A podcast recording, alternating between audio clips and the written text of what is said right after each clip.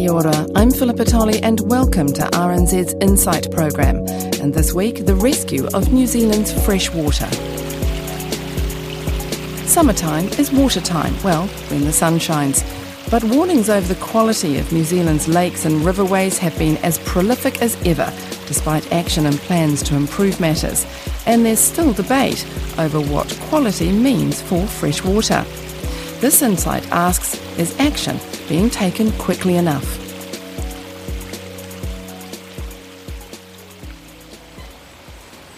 New Zealand is rich when it comes to its freshwater resource. Even in inner city areas, there are people who give up their spare time to help restore waterways, such as Trelissick Park in Wellington, a tongue of bush running down the Ngaio Gorge with a stream running along the bottom into the harbour. The chairman of the Trelissick Park Group, Peter Ryman, says the area is popular with walkers. Parents bring their children to splash in the stream, and dogs are allowed to run off the leash.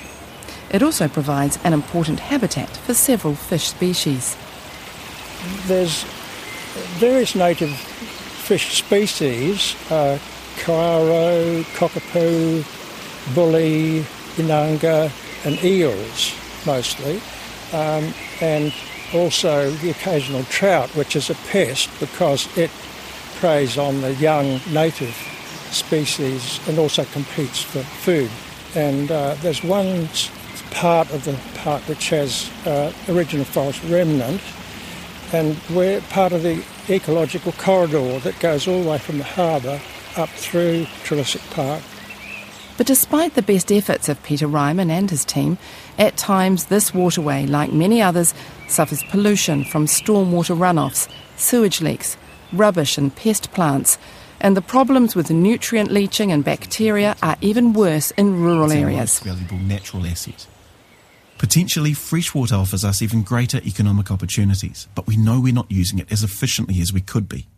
And as our population grows, This Ministry for the Environment video outlines potentially better ways of managing New Zealand's fresh water. That need to do things better was flagged by the Commissioner for the Environment, Jan Wright, who in her end of year message spoke of the need to face up to some major issues.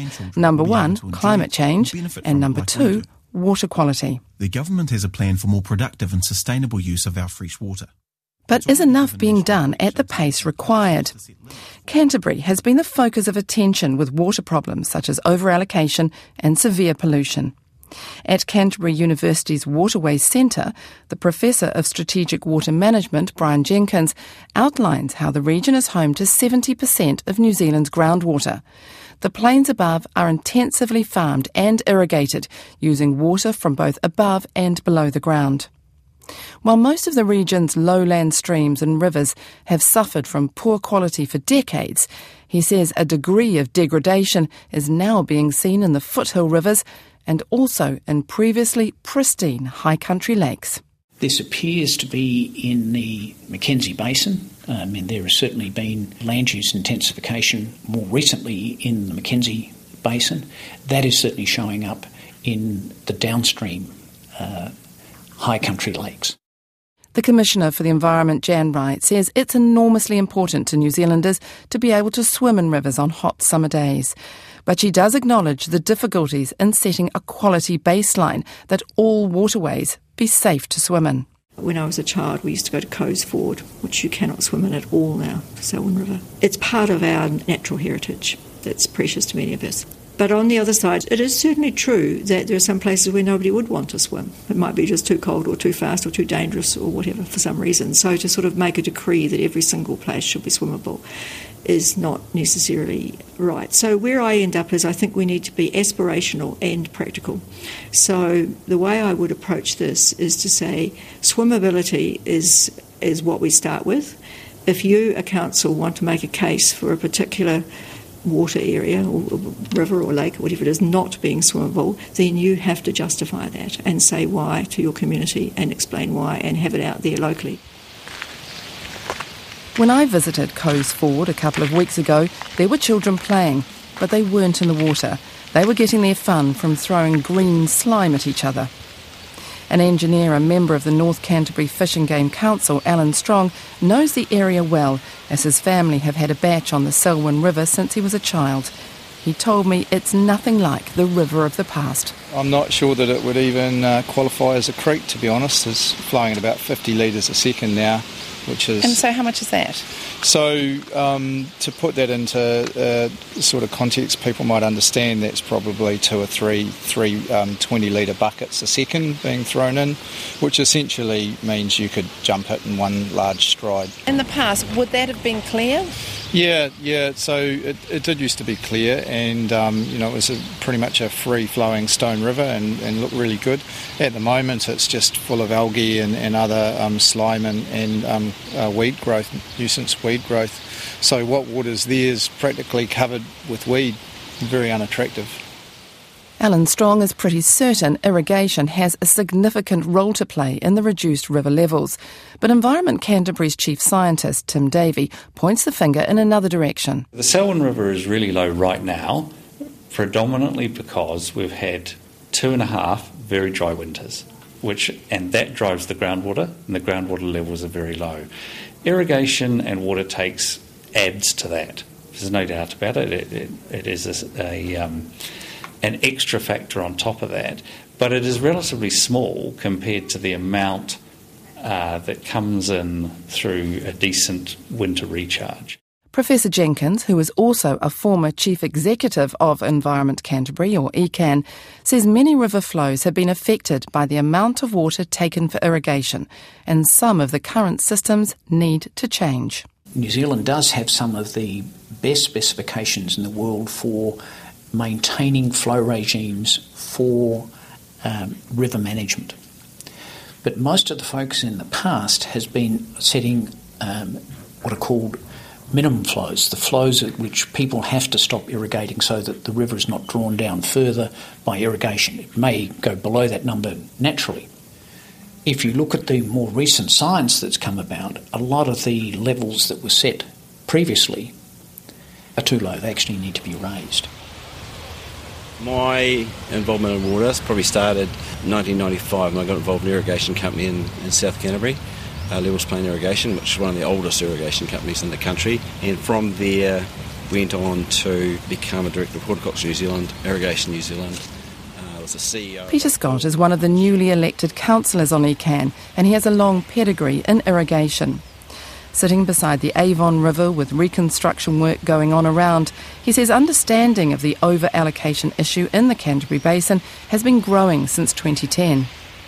We've got better science, we understand what's happened. Um, so we're not blaming anyone. And those people that are taking water aren't stealing it, they've got a consent to take it. So we've probably made some mistakes in, ta- in terms of the way we've allocated water in the past.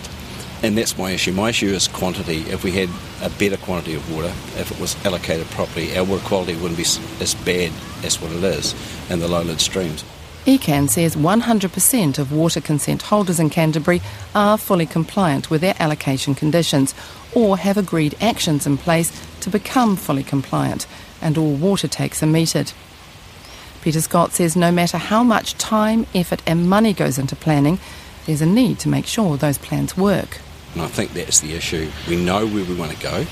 We've got the people to make that happen, but some of it's going to be tough.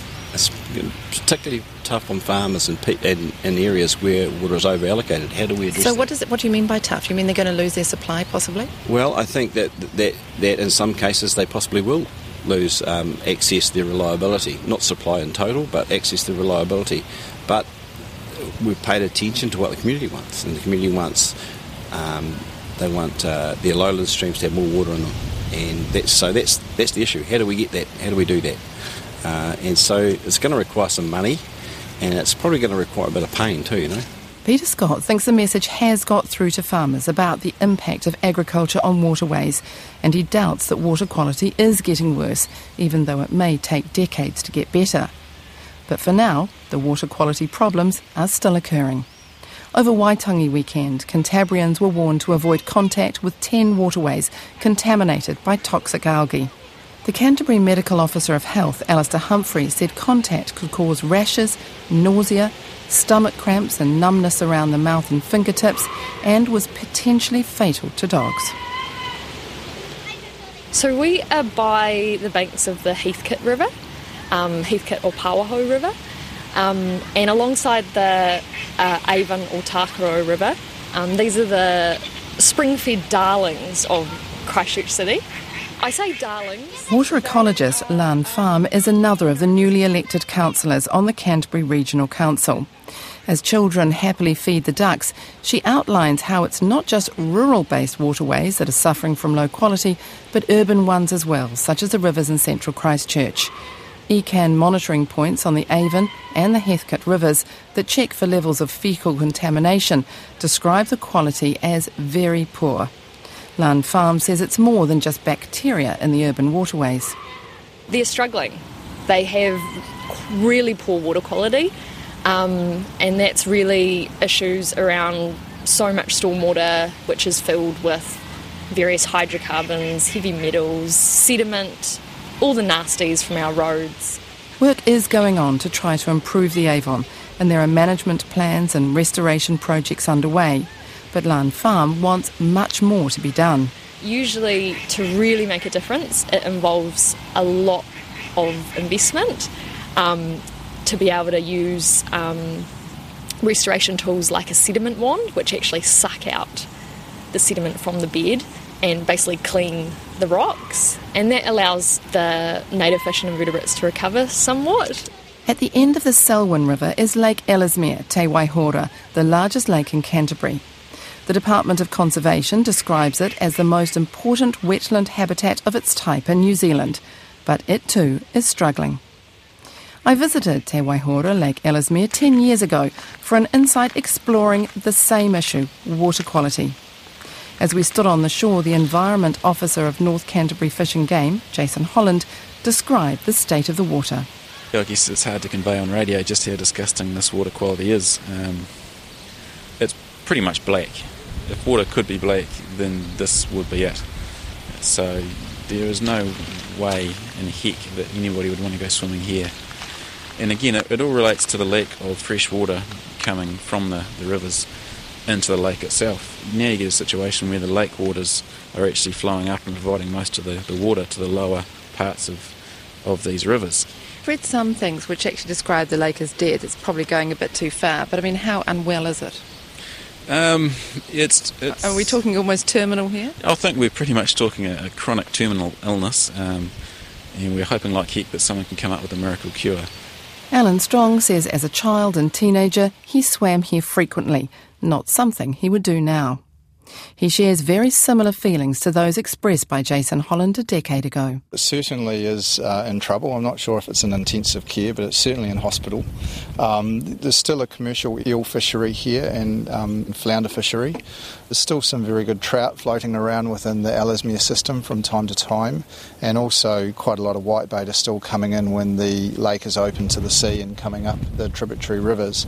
So it's certainly not dead, but it very much needs some help. Te Waihora is special for Ngāi Tahu, and the lake bed was vested to the iwi in their 1998 Treaty of Waitangi Deed of Settlement. David Perenara O'Connell is employed by ECAN to manage the relationship with Ngāi Tahu, and he says despite its degraded state, the lake is still a tribal treasure. For my hapu at, at Taumutu, for Ngāi Ruahikihiki and, and the other hapu around the Banks Peninsula, um, absolutely it's still a taonga. Uh, it will never be anything else for, for us at Taumutu. It is us, it is who we are as a people, and so as we've done um, for many years, we'll continue to fight for the restoration of the, of the lake. The challenges for Waihora began right back soon after Kemp's purchase in 1848 and, and the, the drainage of the lake through the, the 1860s.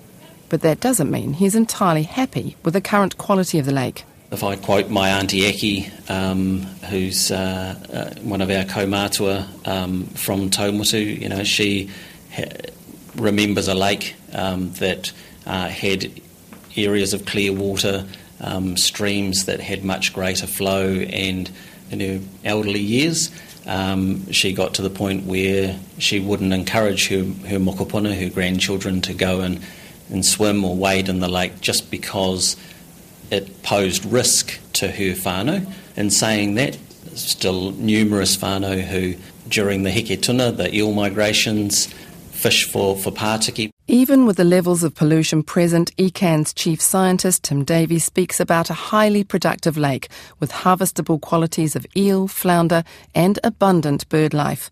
But he acknowledges the levels of nutrients such as nitrogen have made the lake eutrophic or excessively full of nutrients, and there are frequent warnings over toxic algal blooms. Dr. Davie talks of the quality growing worse before it gets better as nutrients make their way through the water system.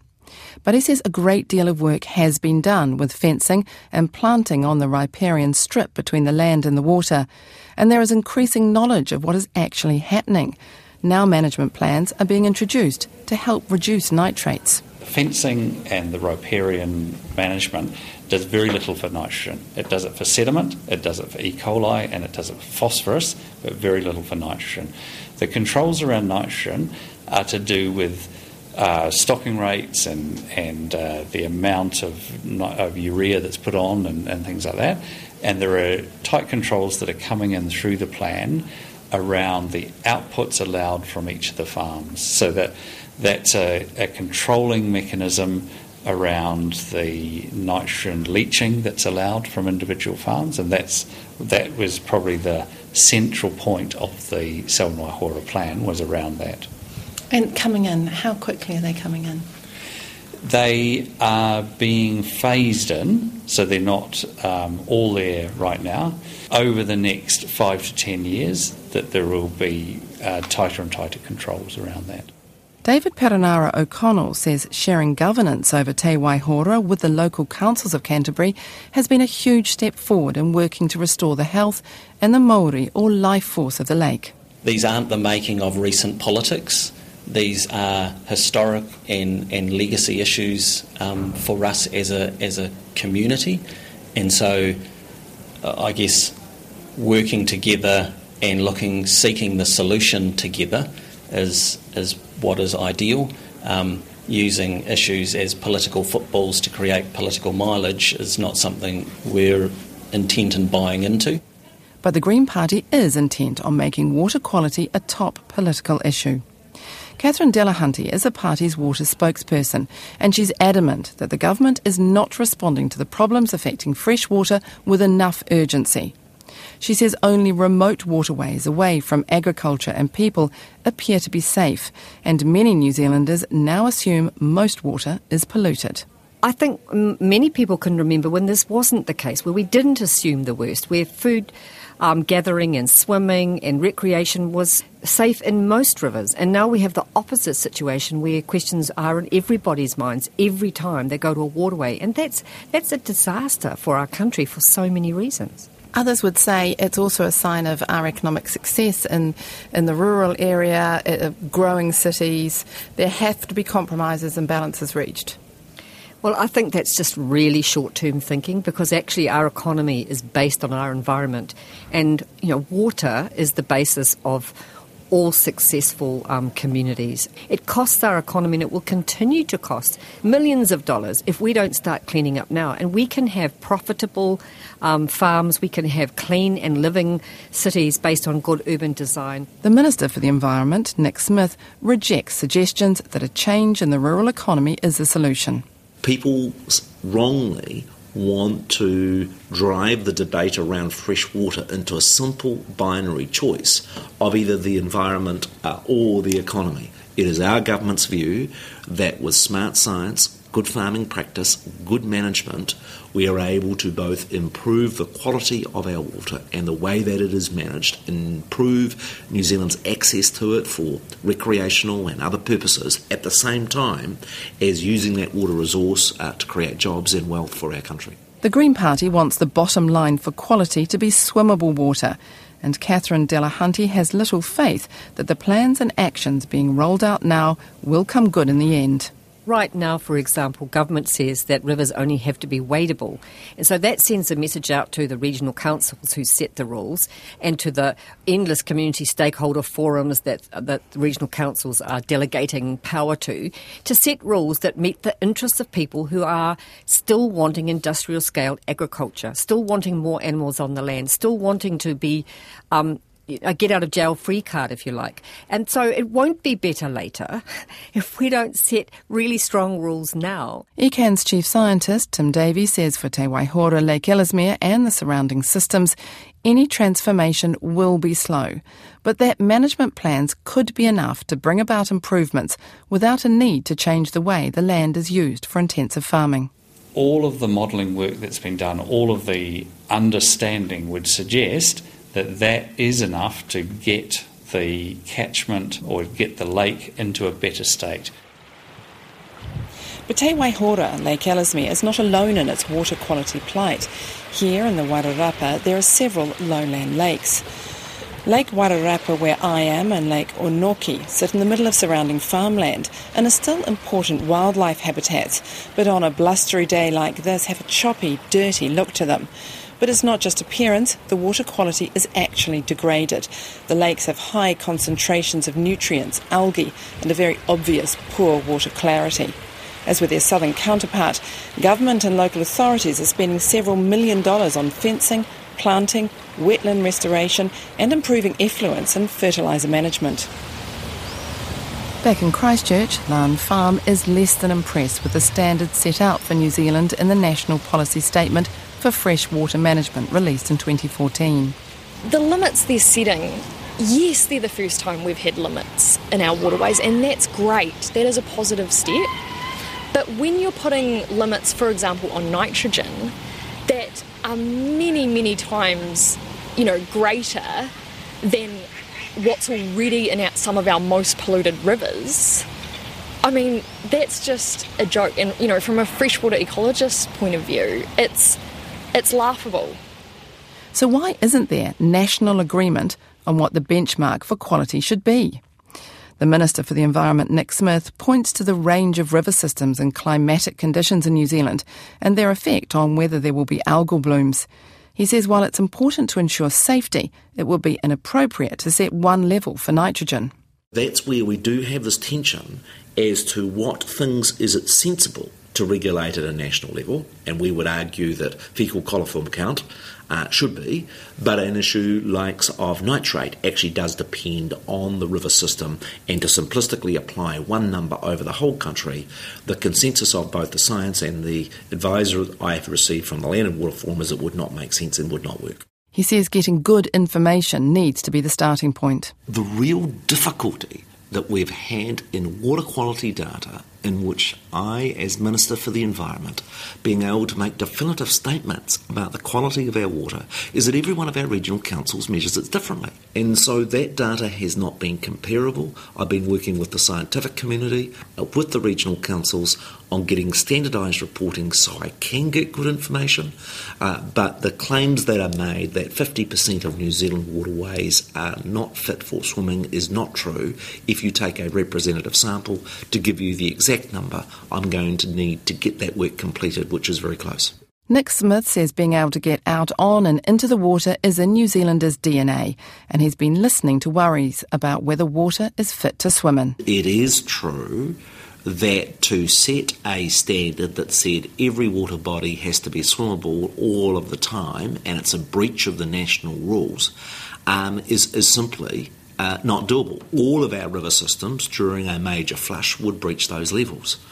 Now, uh, we've heard the message uh, from the consultation uh, over the next steps on freshwater improvement uh, that people want to see a focus uh, on swimmability. That's why I'm having so much work done in that particular area, uh, and the government is proposing refinements in that policy to make plain our expectation that New Zealanders want more of their lakes and rivers to be swimmable more of the time.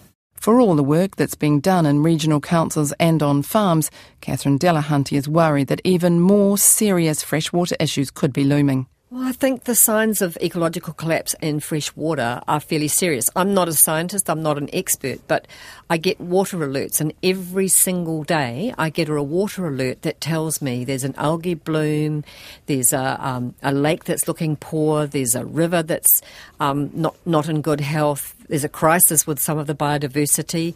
Um, you know, the, the native fish are, are highly endangered. There's just so many indicators that things aren't right So I don't think we're looking at 40 to 50 years' time. I think we're getting very close to some rivers being in real trouble. Professor Jenkins fears there's not enough recognition of the scale of effort needed to really turn the situation around.